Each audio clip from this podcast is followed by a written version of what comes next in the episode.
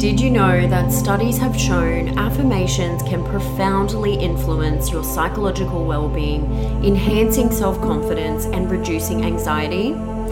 Here at Positive Birth Australia, we have crafted a 20-minute birth affirmations track filled with soulful, carefully curated affirmations to empower, inspire, and guide you to deeply remember the power you hold within. And to my fellow belly birth mothers, we have created a track specifically for you to honor that all birth is a sacred moment of profound significance. For only $5, you can download and immerse yourself in our affirmations track to transform your mindset in the lead up to birth and during labor, serving as a potent reminder of the inherent power and love you possess. Visit us at www.positivebirthaustralia.com or head to the show notes and follow the link provided to start your journey toward a more empowered birth experience. Welcome to Positive Birth Australia, a podcast created to empower and educate mothers along their own pregnancy journey. Each week, I'll be sharing insightful and inspiring birth stories and advice in the hopes to help you create your own positive birth experience. I'm your host, Sky Marie. Let's get into today's show. To celebrate our 100th episode and season 3 wrapping up, we want to say a huge thank you to you, our listeners, and all the incredible mamas who have featured on the show by having our first ever PBA website sale.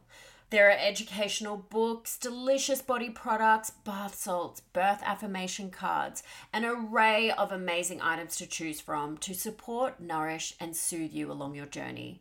Simply use the code PBA15 at the checkout to receive 15% off your order, and thank you so much for being here.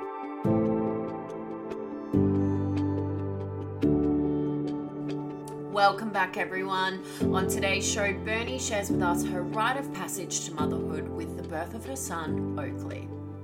Bernie felt lost in the system as she began to attend her antenatal appointments with no clue as to what models of care were available. It was only after her close friend mentioned home birth that she was open to the idea of birthing outside of a hospital setting. A viewing of the birth documentary Birth Time helped solidify her and her husband's choice to bring their son earthside at home with a private midwife. As her pregnancy progressed, she felt anxious over her son's transverse position, an experience that gifted Bernie her greatest lesson to take into her birth and parenthood, to let go and trust. Trust in her body, her baby, and her innate instincts. Bernie shares the ramifications of her pregnancy rhinitis and the importance of building your village before you enter matrescence. Enjoy the show.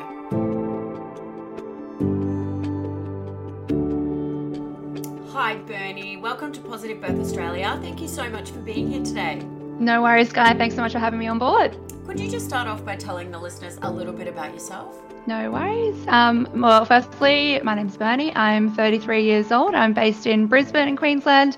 My partner is Toph. He's a couple of years younger than me.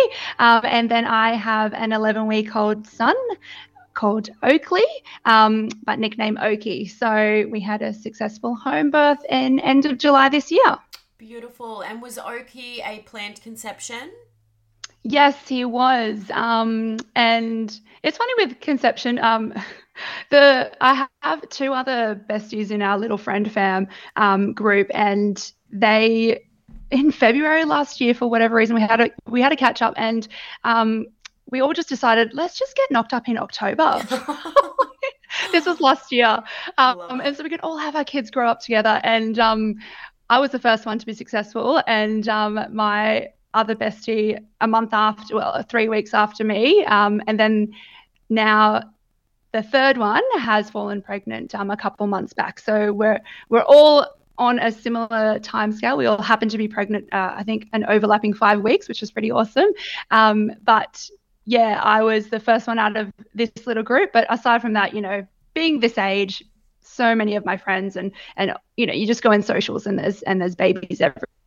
So yeah, I didn't feel like I was, you know, late to the party or anything like that. Mm-hmm. So planned conception, and by that, the first time we tried, I thought I was pregnant. So I had what's called that phantom pregnancy, where I had all of the symptoms and my mind just went straight into, yep, definitely pregnant, 100%. My boobs feel super sore. I'm super lethargic.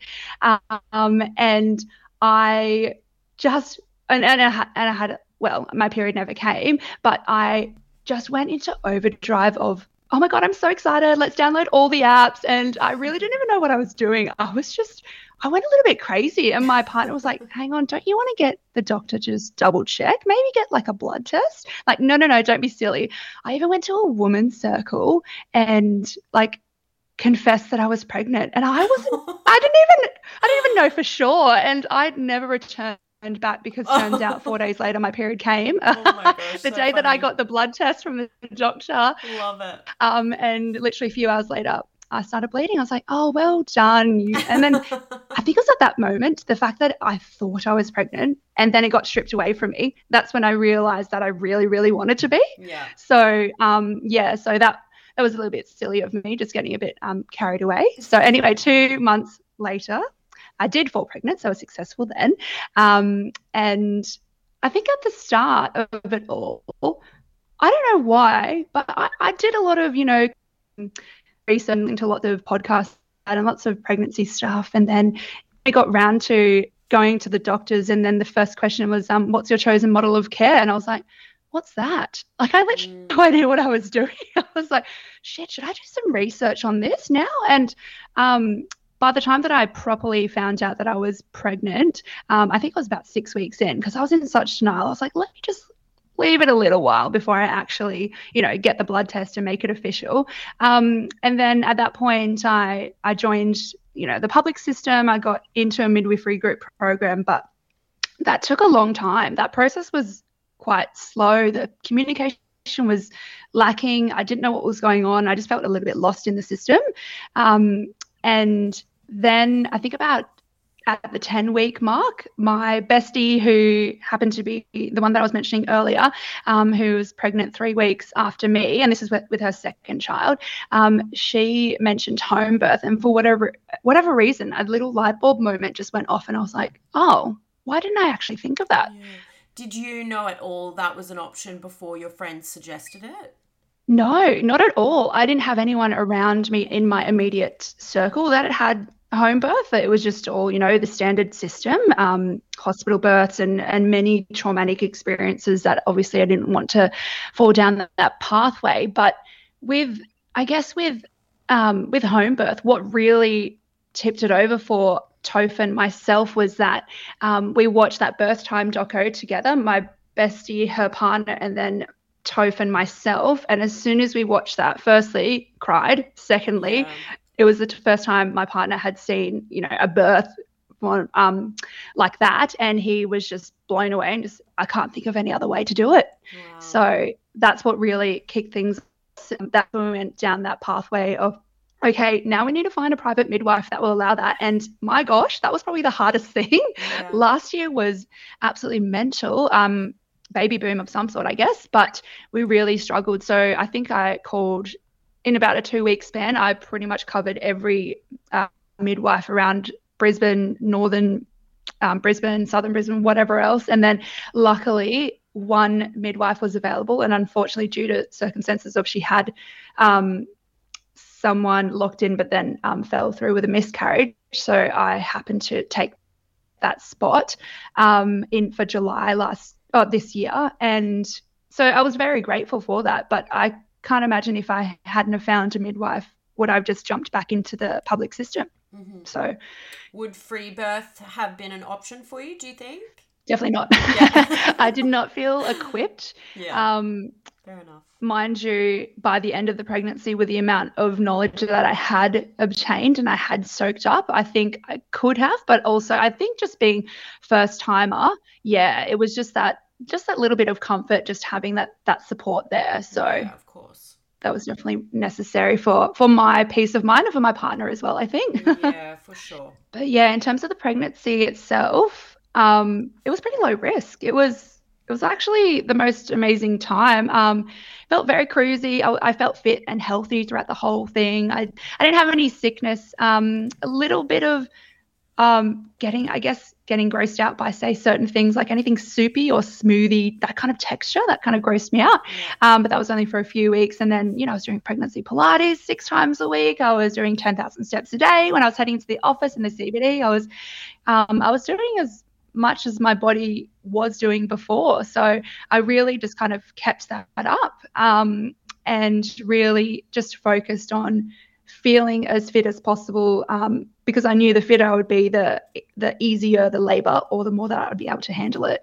But the only issue was daily allergies. So I had pregnancy rhinitis, what's that? Which was between – yeah, so it's literally hay fever every bloody day. Oh, no. So, it was between about week 16 to about week 32. So it was a good chunk of my pregnancy. And I would wake up in the middle of night blowing my nose. I had a stuffed nose, so I couldn't breathe properly. And women complain about waking up in the middle of the night to go to the toilet. I woke up because I couldn't breathe. And I have asthma as well, so that didn't help the situation. But it was just sneezing so much and having tissues everywhere, and everyone worked that I was constantly sick, but I was just like, no, it's just allergies. Unfortunately, from those allergies and from sneezing so much, that actually created a prolapse. So who'd have thought? So all of that extra pressure just created a prolapse towards the end of my pregnancy. So that was a little bit noticeable. But my physio said, it's not going to impact your labor. And unfortunately, it's something that I do have to deal with now, post birth. But that's okay. I think there's many things that happen after birth, so it's just a matter of being able to manage it and keep it up. But in terms of, say, positioning for Bubs, I knew he was a boy, actually. I want to jump back to gender, and we found out during our gender reveal, where we actually had COVID at the time, so we had to cancel the entire event. I was really bummed about it. But anyway, we did it in the park. My bestie came round with her, with the smoke machine, whatever it's called, and she kind of like threw the cannon at me with a distance, and then we shot it, and I knew it was a boy the whole time. I just kept saying he, and I was like, it's definitely he. And my partner said, do you know what, it could be a girl, it's a 50-50 chance. I'm like, no, don't be silly. So I don't know, maybe it's mama's instinct or something, but I just knew. And yes, of course, the blue came out. I was very happy about that. For whatever reason, it was just something that I envisaged. I said, I'm going to be pregnant, I'm going to have a boy first, and it's going to be by the time I'm 33. So anyway, that happened.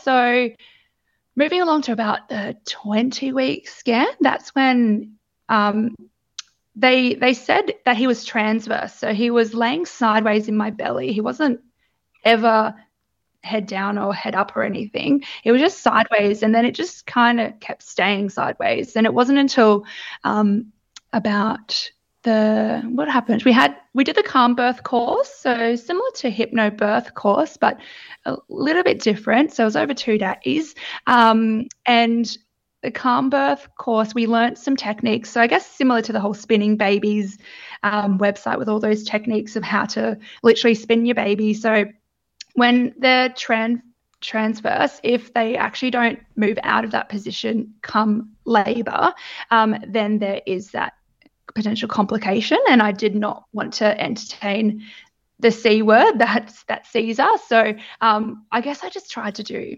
everything and anything possible to get him to head down. And everyone just kept reminding me, trust your body, trust your baby. I just kept having that mantra thrown at me, and I tried to visualize him heading down and use all those visualization techniques. And I sang to him every morning on the way to Pilates. I was like, head down, baby.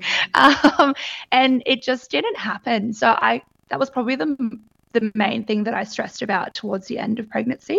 And I really focused on that. And I think that's where a lot of stress and anxiety came about, because it was a lot of acupuncture appointments, a lot of moxa, a lot of moxibustion. Do you know that one through acupuncture? No, I don't. So it's when the acupuncturist gets this stick of some sort. It's this black, look, it looks like charcoal or a cigarette stick, and they put it up against your little pinky toe. There's a little section there where it's connected to the cervix, I believe. I'm going to butcher this explanation. I'm so bad at explaining. Somebody else tell me. And, yeah, essentially it actually triggers movement within. Right. And he every time she would do it, he would start wriggling about and moving, which was awesome. But there's lots of success rates of moxa actually getting, say, a baby to be breech and then head down the right way. So I just kept going back for more, and then I ended up doing DIY moxa, which you can do for 2 weeks or 10 days straight. Unfortunately, didn't help the situation but I think that all of the things that I was doing, like plus the chiro and the Webster technique and all these other spinning babies that I was focusing on, it all did contribute to him eventually heading down.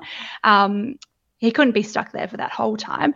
And then, yeah, towards the end, I think once I finally went on mat leave, I had about 3.5 weeks from the due date itself to have leave. And honestly, I wish I'd given myself more time. I thought, 3.5 weeks, that's enough time for myself because I get bored really quickly, but I was just so busy and I just wish I gave myself more time. I think if there's got to be a sweet spot there, no doubt, when mamas go on leave, and some of them, may give birth early or it could be late. So you could have 3 weeks, or it could be 1 week break, or it could be 5 weeks break. So I just, it's really hard to kind of guess that. So anyway, felt really busy. I was running between all these appointments and then doing my Pilates still. And I think the biggest learning from all of that towards the end of my pregnancy was just bloody slow down. Yeah.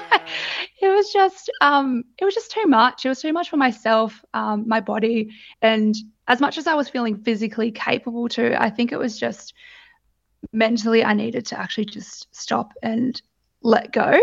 And that was one thing that I really had to learn and lean into. And a lot of, I guess, meditation and women's circles that I joined, the number one word that I hated the most, which is surrender. Everyone says just surrender. I'm like, no, I don't want to. I'm resisting the art of surrendering. But it was, I think I had to just reframe that to just let go, just relax and let go, because he knows what he's doing. He'll eventually head down. And that's what ended up happening. So what was your midwife's opinion on his position, just out of interest? Did she say it was okay? Like, I'm sure, she would have known that babies obviously do eventually move into their right position. So the midwife did mention it was a potential for C-section. She mentioned it in a very kind of nonchalant way, just didn't want to focus on it. And as soon as it was mentioned, I kind of just really froze. I was like, nope, that's not what I want. How can I avoid that? Yeah. And also I think there was another technique that you could do going into the hospital. It could have been done by an obstetrician. I can't remember what it's called, but it just sounded quite like an intervention of some sort. Yeah, and quite painful. I just didn't really want that to happen, so I was pretty much trying to do anything natural that I could control from my end. And I know that it's, as much as I was focusing on it, I didn't really want it to I can only do so much, and that's where I really had to just let Bubs do his own thing and make its way down. So luckily with all of those I guess towards the final end of the week, so 38 weeks plus, that's when he started really moving ever so slightly. Like, it was a bit of a clock ticking. Like, it was just, head down a little bit further, a little bit further, a little bit further for every appointment. And then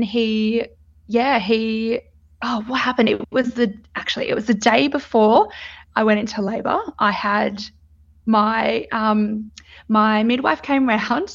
It's very funny, this story. So my midwife came around and she just wanted to test out. So I was 39 weeks plus 4 at this point on this day. And then she came around and just said, look, I just wanted to see how far along you are. And I just said, look, I've got plenty of time. I was just in denial. I was like, he's going to be late. He's going to come next week or even the week after. I just don't feel ready. He doesn't feel ready. And she said, yeah, I'm heading to the races tomorrow and I may have a few cheeky couple of bevies. So I just wanted to see where you're at just in case you do go into labour. And I was like, no, it's not going to happen. We're good.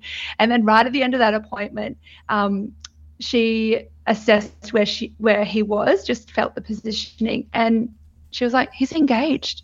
I was like, you're kidding. And as soon as she said that, my whole body just relaxed. I was like, this is all I needed to hear. Yeah. And I immediately dropped the stress. My anxiety just disappeared. And I remember sitting outside on my daybed, just staring out at the balcony and just going, oh my gosh, I just needed to trust you this whole time. I just needed to let you tell me that you were going to be okay and you were going to get down there eventually. If anything, he tested my patience for 1/3 of that pregnancy. He definitely tested my patience. I learnt a few things before I even came earthside. That night I remember watching a doco with my partner. We didn't talk about birth. We didn't talk about labour at all. And then the next morning, that's when labour kicked off. Oh, so. Wow. Of course it did. Yeah. So, yeah, just needed to trust in my body. Yeah. So, and I did feel bad for my midwife. As soon as I woke up with those pains, I was like, oh, no, she's going to kill me. She can't go to the races. So that morning, it was a Saturday morning and it was 1 a.m. and I just woke up to these period-like cramps. I could feel them in my lower back, and I just kind of lay there and tried to nod off to sleep, but also kind of timed them just to see how far we were going. And I didn't want to wake up my partner just in case. I was like, oh, look, these could be quite early. Let's see where we're at. And they were about 8 minutes apart. And then it got to about half an hour later. I was like, okay, that's it. I'm nudging him. And I woke Toph up, and he was actually, funnily enough, he told me this afterwards, but he was in a dream and I interrupted his dream. He said that he was dreaming of a glowing circle in the corner of the lounge room, which was actually the birth pool lit up. So he was dreaming that and visualizing Bubs coming into the world, which is mind-blowing because he did have a lot of crazy dreams. I didn't remember a single dream throughout my entire pregnancy. I've never been able to. He was connecting with Oki so early on. So that was pretty cool to have that little bit of experience. But, as soon as I woke him up, I said, Toph, it's on. Start your engine, basically get that checklist going, because it was a project. Like we just had this stupid checklist. I'm a list kind of person. I'm very, like, we're both very organized with that sort of stuff. I can get carried away with those, I know. But we did a bit of a practice run, say a few days prior, just to go, okay, when it's go time, this is what needs to happen. And it was little things like I had prepared, I bought these, earplugs. I bought these earplugs and wrote a little note to all of my neighbours because we live in a unit complex of 5 other apartments. And I was like, if I'm giving birth here, they're going to hear everything. So I should probably give them a bit of a heads up. So he ran around to all the doors and just dropped little Post-it notes saying, if you hear of any unusual sounds, don't be alarmed. Don't call the cops. It's just Bernie going into labour. So just in case, I never knew what sounds were going to come out of my mouth. Yeah. So he did that and he was running around. He was like, all right, I'm going to send off all of my invoices to my clients. I'm going to put my out of office on. Tell all my clients that you're heading into labour so they can't interrupt me for 3 whole weeks, which is awesome, putting that boundary in place. Mm-hmm. He just went crazy doing all the things that he wanted to prep, like the birth pool, kind of blowing it up, getting it ready and getting the lights up. We had prepped all these positive birth affirmations around the house probably 2 weeks prior. So we kept reading them around the house, which was awesome. Little trigger points like, floppy face, floppy fanny and things like that. And they were just all around. And I have some photos behind me on the wall, which we've kind of kept up there.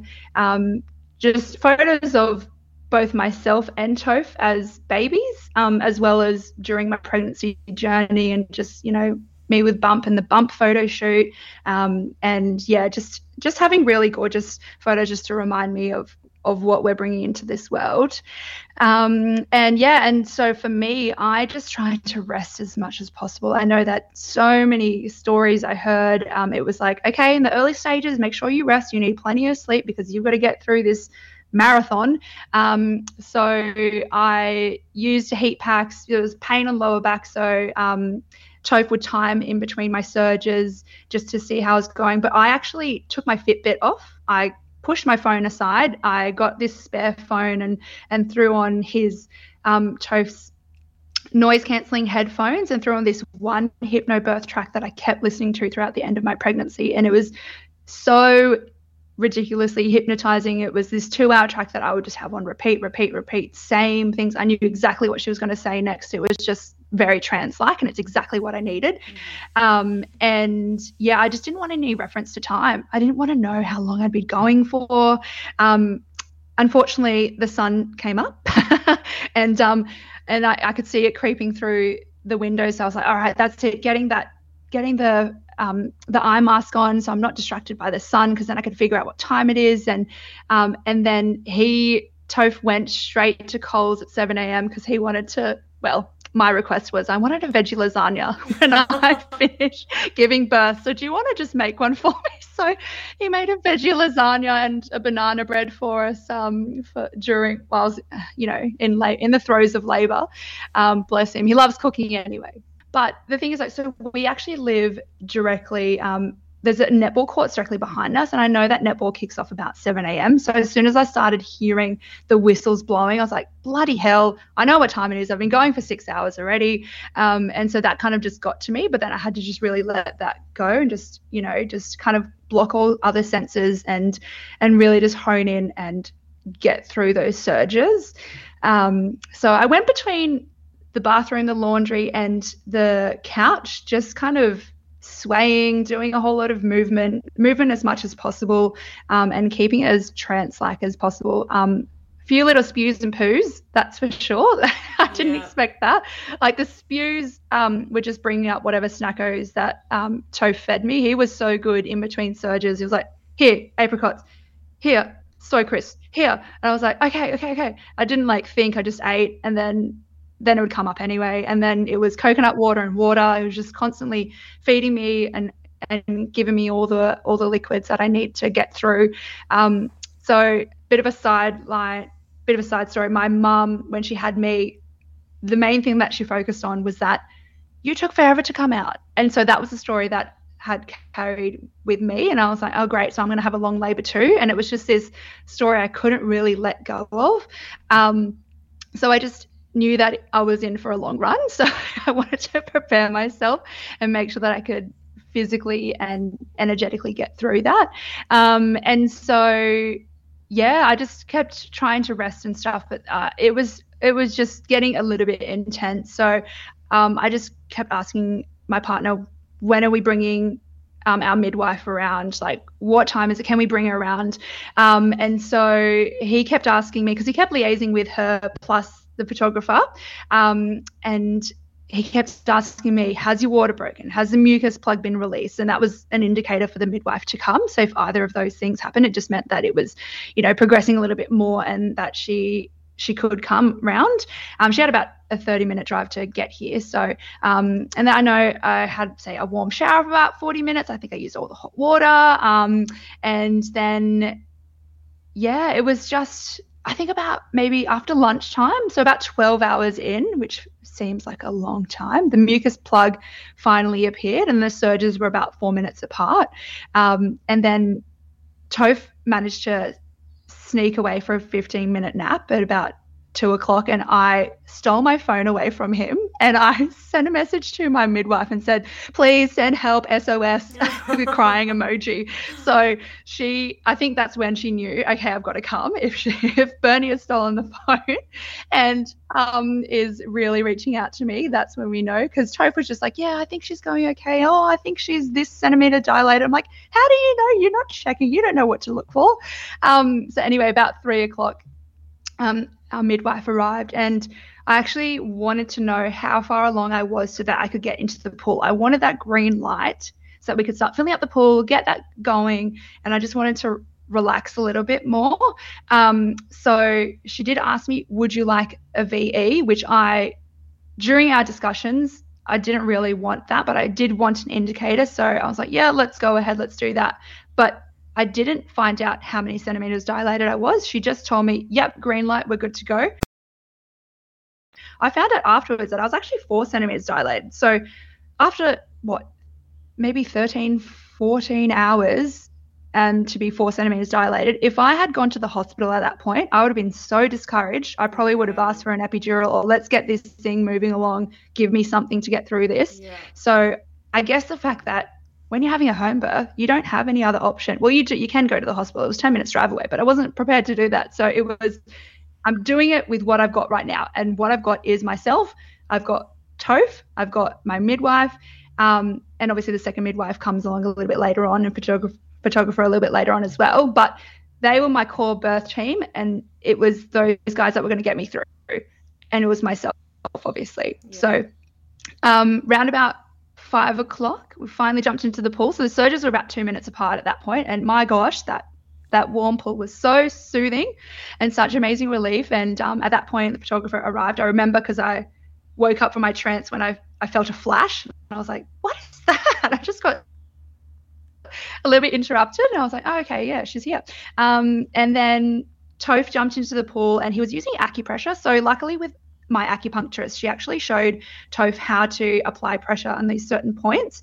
If anything, I think I actually increased the intensity of the surges, which probably brought it on a little bit faster. So at that point, I was probably relieved. I was like, can we make this go a little bit faster, please? Because I want to get this going. I'm starting to get a little bit exhausted.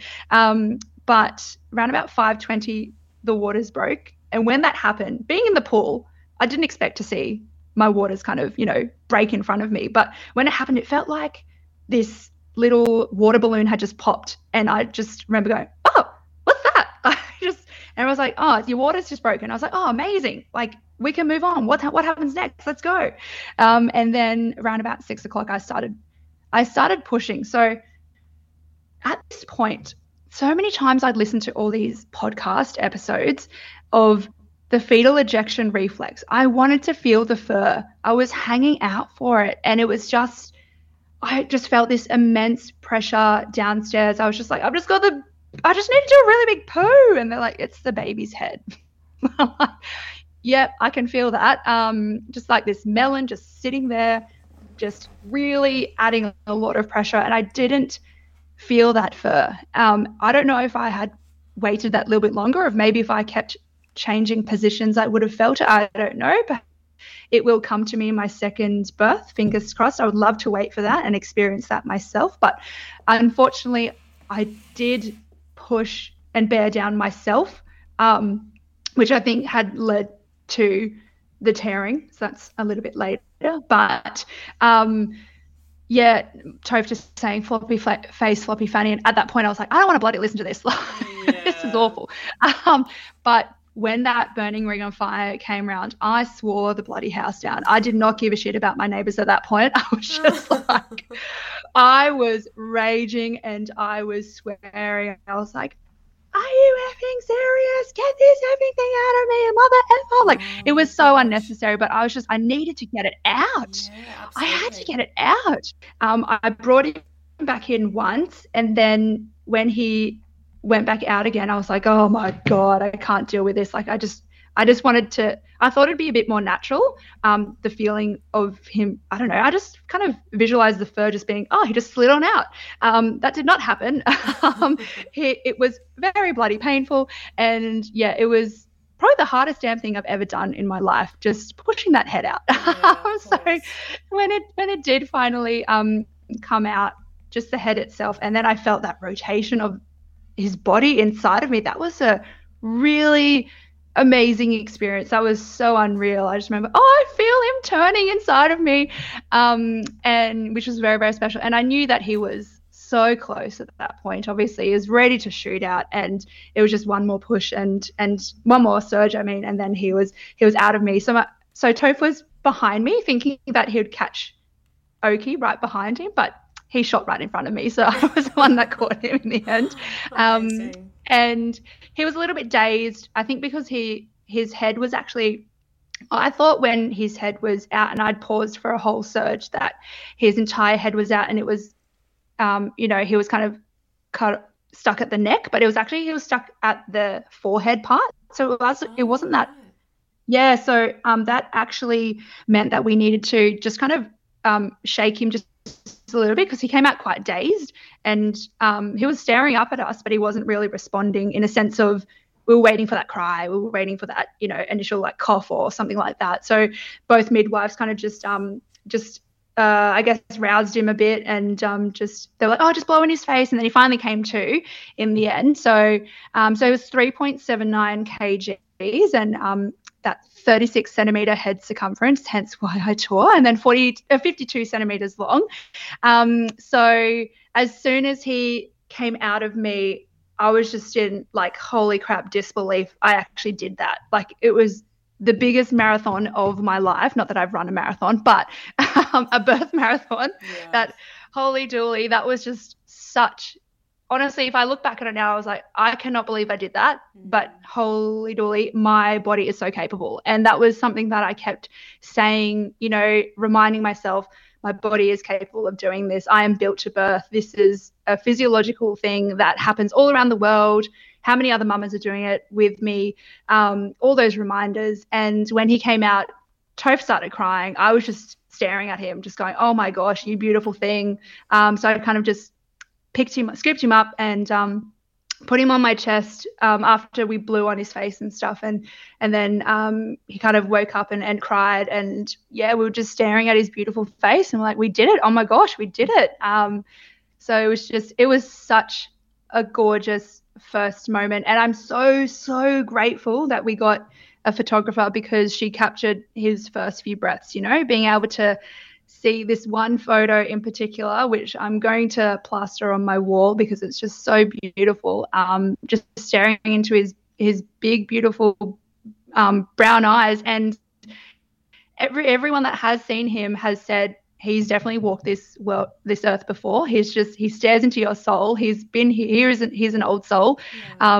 And luckily Oakley means like it's like nature plus wisdom plus, I think, strength or something, and it's like an oak tree. So oak trees are so old that his name just suited it perfectly. And yeah, we were just so amazed. And the meconium came out, so he had his first poo on Toph's hand. So thank God it didn't happen in me while he was holding him. That was still in the pool, so we hung around in the pool for about half an hour, and then got out on the couch. And luckily the placenta came out pretty quickly. It was about an hour after birth, in a sense of it came out easily. All I did was a cough and a tug from my midwife, and Toph had a great time playing with the placenta, just having a look at that tree of life. It was pretty cool, like just to look at this organ that we can just literally create out of nothing. I know, right? Insane. Blows my mind. Me too. So mind-blowing. So it was just fun looking at that. And then we tied the cord after it finished pulsating. It'd gone fully white, and they were trying to. I was just focused on him latching and just feeding him and just admiring this beautiful body that has just come out of me. I'm just in such disbelief because the number of times I think of, when he'd kick me on my left side, and then I just look at his feet. I'm like, those were the feet that were kicking me from inside. Like that's just, so crazy. But when Toph and the midwives were trying to sort the pool water out, just apparently there's this pump that does like a reverse pump to get the pool water out, and they were going to throw it over the balcony, and the pump didn't work for whatever reason. So like, let's just get the pool water into the bathtub instead. We'll throw it out that way. And they went to go pick it up, and they carried it over. It was about 60 kilos worth. It's a lot of water, very heavy, kind of blood and guts and all the things that are within me. And then went to go put it in the bath, and they actually like missed the lip of the bath, and it all just went down on just like spilt all over the bathroom floor. And I just hear this, oh my God. I was like, I don't know what's going on. Someone deal with that. I'm not dealing with this mess. No, I'm dealing with a baby. Yeah. So they told me later they had to mop it all up. Thank gosh I didn't get onto the carpet. But anyway, it was just, we had a whole lot of birth pool fluids all over the bathroom floor. So bit of a hilarious part there. But unfortunately, after all of that, when the second midwife inspected downstairs, this was the part that I was really worried about, because I knew that I'd torn. I could just feel it. It just did not feel good. And she said normally she'd be able to stitch up a second-degree tear. Unfortunately, it looked a little bit more complex, and it was a bit of a third degree. So we they called Queensland Police Services, so QPS, and for an ambulance. I've got to stop being so so bogan with my words. All a bit bogan. It's totally fine. And so the ambulance, they said there were so many Category 1 emergencies. There were 5 in front of us, and because it was a third-degree tear, that it was going to take about 5 hours to get to us. I was like, that's no way. I'm going to wait out for that. So we transferred ourselves. So we just drove to the Mater, which is only 10 minutes away. Unfortunately, because it was Saturday night, the game had just finished at the Gabba, so the pathway to the Mater, which should have been 10 minutes, ended up being half an hour. And so I was in the car with my midwife, and then Toph was with Oakley in the other car, and he was just by himself going, oh my God, are you kidding me? This baby is a few hours old and I'm driving him to the hospital with drunken people on the road. Oh, like, no. It was such a nightmare, poor thing. So he was just crying up a storm, the baby, not my partner. And then we ended up at the Mater at the hospital at 10:30 at night. So he was born at 6:30 p.m. started at 1 a.m., so that however long that is, 50, whatever hours. And then I didn't get into theatre until 1 a.m. to get the stitches done. So that was a full 24 hours before I got, from labour kicking off to being in theatre. I stayed overnight, and it was a long, drawn-out process. If only I didn't tear, if only I didn't have that third-degree tear, then I would have had that second-degree tear, and then I could have had, easier stitches that I would have done at home. And the whole point of a home birth is to stay at home, but at least I was in hospital for me and I wasn't in hospital for Oki. So that was the main thing, and I really wanted to focus on the positive birth that happened at home, not the following hours afterwards, me getting stitched up and then us coming home. But regardless, I think it's all about what you focus on and what you want to. Yeah. If that means that I'm pushing all that stuff out of my memory, then that's okay. I don't want to completely disregard it. It did happen, but I had to kind of just really focus on the beautiful birth that was. Yeah. And I look back on those birth photos, and which tell a story. And I'm glad that even throughout the labour itself, Toph did take photos. God, they were ugly, of me just in labour. I know, like, is there a way to make you look pretty? I didn't know what it would be like to actually get a birth photographer. I'm like, how are you going to make? I mean, how's my face not going to look hideous for me to look at afterwards? But anyway, the ones that she did choose and edit and send to us were absolutely beautiful, so luckily. But the ones that Toph took on my phone, they were another story. So you just do not have an eye for it though, right? No. Some of the pics my hubby has taken of me, I'm like, wow, I didn't even know I looked like that. So I know, you just don't see yourself in the most unflattering positions, because you're not looking at yourself in the mirror whilst all that's happening. So anyway, so by the time we did get home, that first 24 hours was just bliss. And I tell you what, that first maybe 8 days of newborn life, I was like, oh my gosh, they just sleep all the time. How good is this? And then he woke up to life, and I was like, oh, wow, he really likes to cry. What's that about? So, unfortunately, we did have a bit of an issue with his feeding. So I thought feeding was going fine. I literally thought the breastfeeding journey, I was like, wow, this is working, this is going all good. So I had a lot of fear around feeding, and I think it stemmed from chatting to so many other mamas that had challenges, and it's not a straightforward thing. I thought it's a skill, right? Oh, absolutely. And it's a skill that it's like the more you learn about it, yeah, I wanted to educate myself and empower myself with knowledge before I gave birth as well. So it wasn't going to be, I just gave birth, I have a new body now, I have a new baby, and all these other things I need to learn. Like, what else can I learn before he comes along so I can kind of reduce that mental load?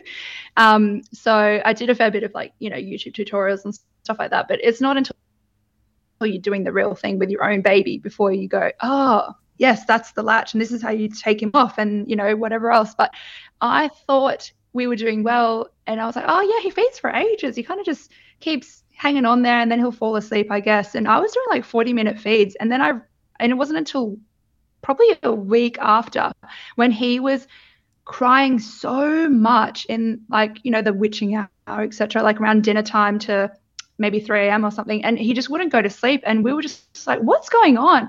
And we probably chatted to my midwife a few times, plus got a lactation consultant involved who I'd met before gave birth, which I highly recommend, to actually have an LC on standby, build that village before you actually need that person. And luckily she was just around the corner, so she came by and watched him latch on and things like that. And it wasn't until about the second to third week that I just didn't feel like things were right for him, and it just didn't seem like things were going well, and I didn't know what it was about it, but I was just like, I think we just need to check in with someone else. I just wanted more like a different opinion. So we went down to the drop-in clinic just down the road here in our suburb, and it's to get him weighed because we didn't have any scales and stuff. And our midwife was sick for about 2 weeks, so she couldn't actually come and visit. And little things like that, it just kind of was a bit of a blur. But when he got weighed and we kept coming back because they said that he was actually losing weight, and we're like, oh, this isn't good. What's going on? Then they came up with the nurses came up with other strategies, and it was like, all right, so we're going to try giving him top up breast milk, and it'll be your own milk. So we'll look at pumping. So I jumped on the pumping bandwagon. And it's all these little things like my friend suggested donor milk, and I was like, oh, I don't know if I really want to do that. But he was actually getting so underweight. He was not reaching his birth weight. He didn't reach his birth weight till a month in. They meant to reach it roughly 2 weeks in. And his face broke out. So I know that baby acne can be a thing, but it was getting worse and worse and worse to the point of I would cry looking at his face. Like, it was so bad. And he looked like he was in pain, and I was like, what is going on? This can't be right. And, you know, cradle cap, how it's like that look on the scalp, he had that, but it was next level, like kind of a fungal look on his scalp. So we went to, so our lactation consultant actually referred us on to a chiro, who then took us under her wing, plus also got us onto the superior lactation consultant, like the one that lectures all LCs in Brisbane. She was the one that we got referred to, and so glad that we went to her because she got us on the right track and ASAP. And that's what we needed to do. We needed to fast track him with his weight and get him up to a good weight again, because it was impacting his ability to suck. So not only was his mouth, there was like an oral dysfunction there, so he wasn't able to actually suck properly, which meant that he wasn't transferring milk from me. Plus I had low milk supply. So it was both of our parts that we were, okay, immediately I was like, all right, I'm going to order all these teas. I'm going to order all these booby bickies. Toph, can you make me lactation cookies? Like, I'm going to get these, you know, fenugreek and all these, something thistle and all these things just to increase milk supply. They're all, a lot of it's quite, you know, fatty and whatnot in terms of it's just on the gram. But I just wanted to do all the things that I could to try and boost that milk supply. And then from his side, from Oki's side, we got him, yeah, we just kept going back to the chiro, and they were kind of not adjusting him in a way, but providing some exercises for him to increase his oral function so that he could suck better and that he could draw the milk out from me. So it was a bit of a catch-22 in a sense. And then it was, what was it? It was I'm just trying to think what else happened there. Or once we got donor milk in, that we topped up with that as well.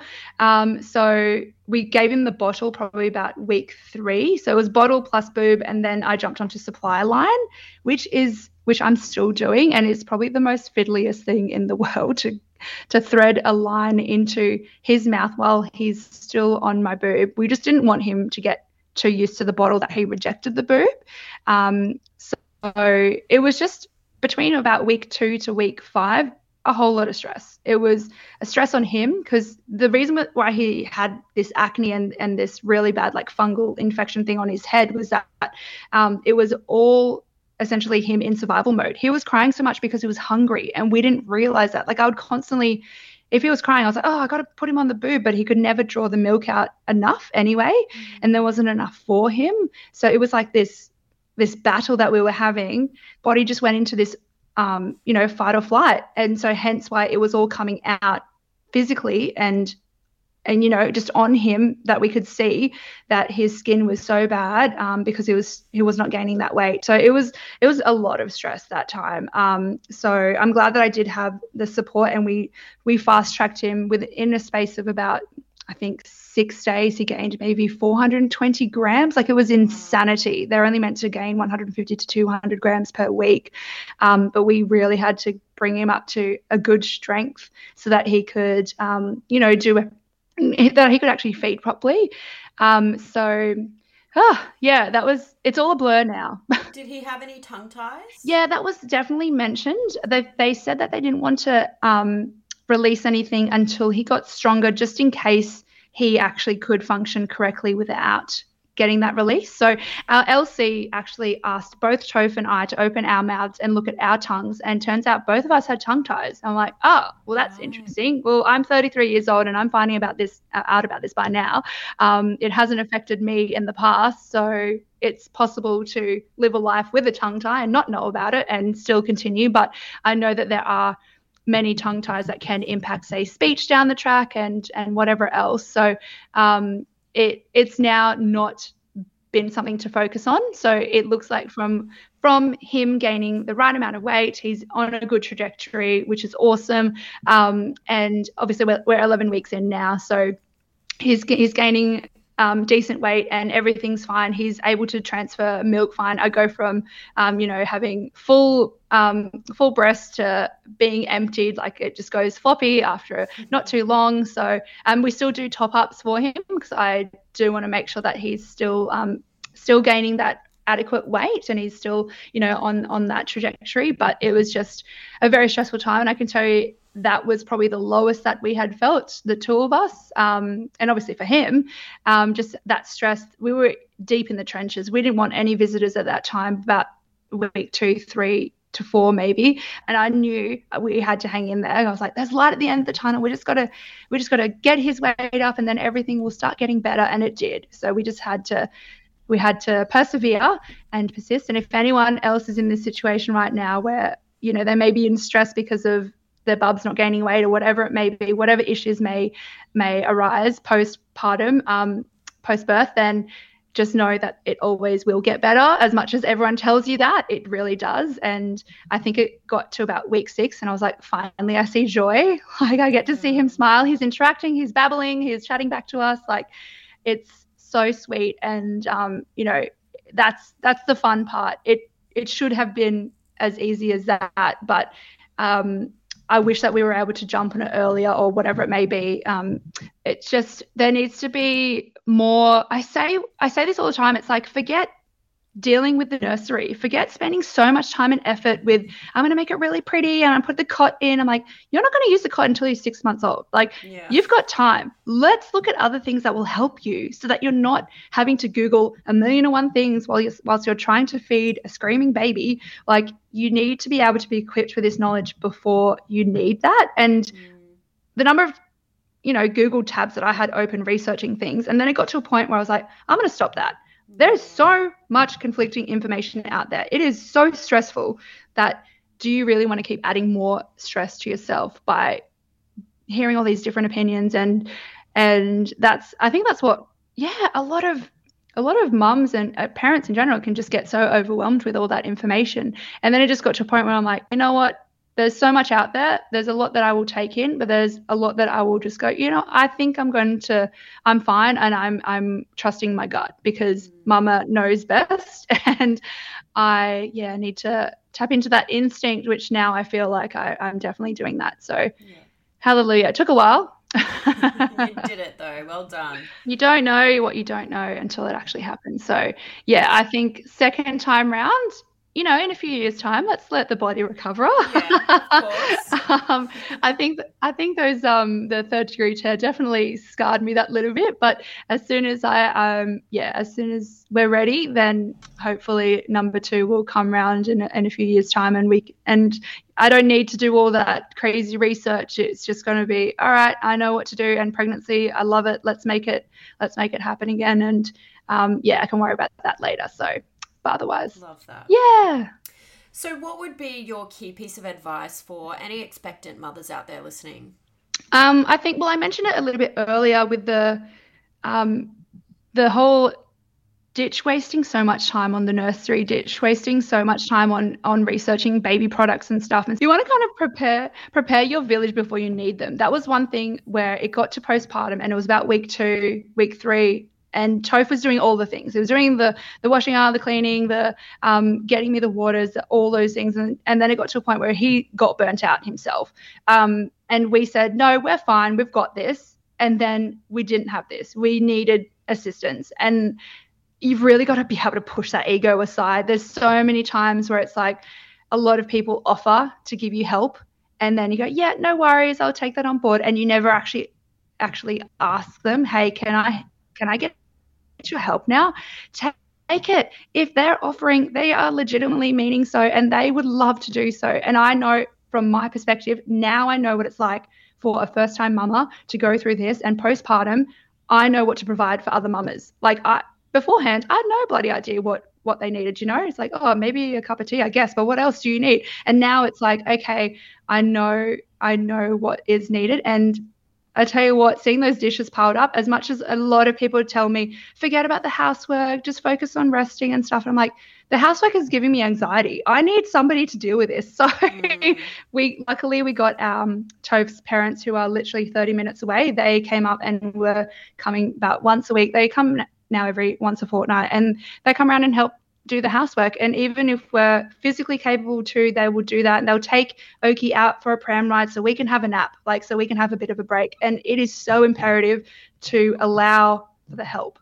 So that's my advice. If the help is given, take it. Push the ego aside and just take it. Yes, you're so right. I love that. Well, thank you so much for sharing your beautiful journey with us today, Bernie. It was awesome chatting with you. No worries at all. Thank you so much for having me on board, Sky. I really appreciate it. That is officially a wrap for season 3, everyone. I hope you've all enjoyed not only today's beautiful episode, but this season of wonderful women who have shared their most sacred journeys with us. It has truly been such a pleasure connecting with these incredible mamas and sharing their wisdom with you all each week. We have already begun recording for season 4, which will kick off in January next year. But I just wanted to take a moment to thank you all from the bottom of my heart for tuning in each week. Your messages inspire me daily and have been the fuel behind this podcast longevity. We might be taking a break from podcasting, but we will still be working hard behind the scenes to bring you informative and inspiring content over on our Instagram page. Also, don't forget to sign up to our newsletter over on the PBA website, and make sure you take advantage of our first ever sale. Thank you so much for tuning in, sending all my love to the mamas out there getting ready to meet their babies. I will see you all next year for season 4 of Positive Birth Australia.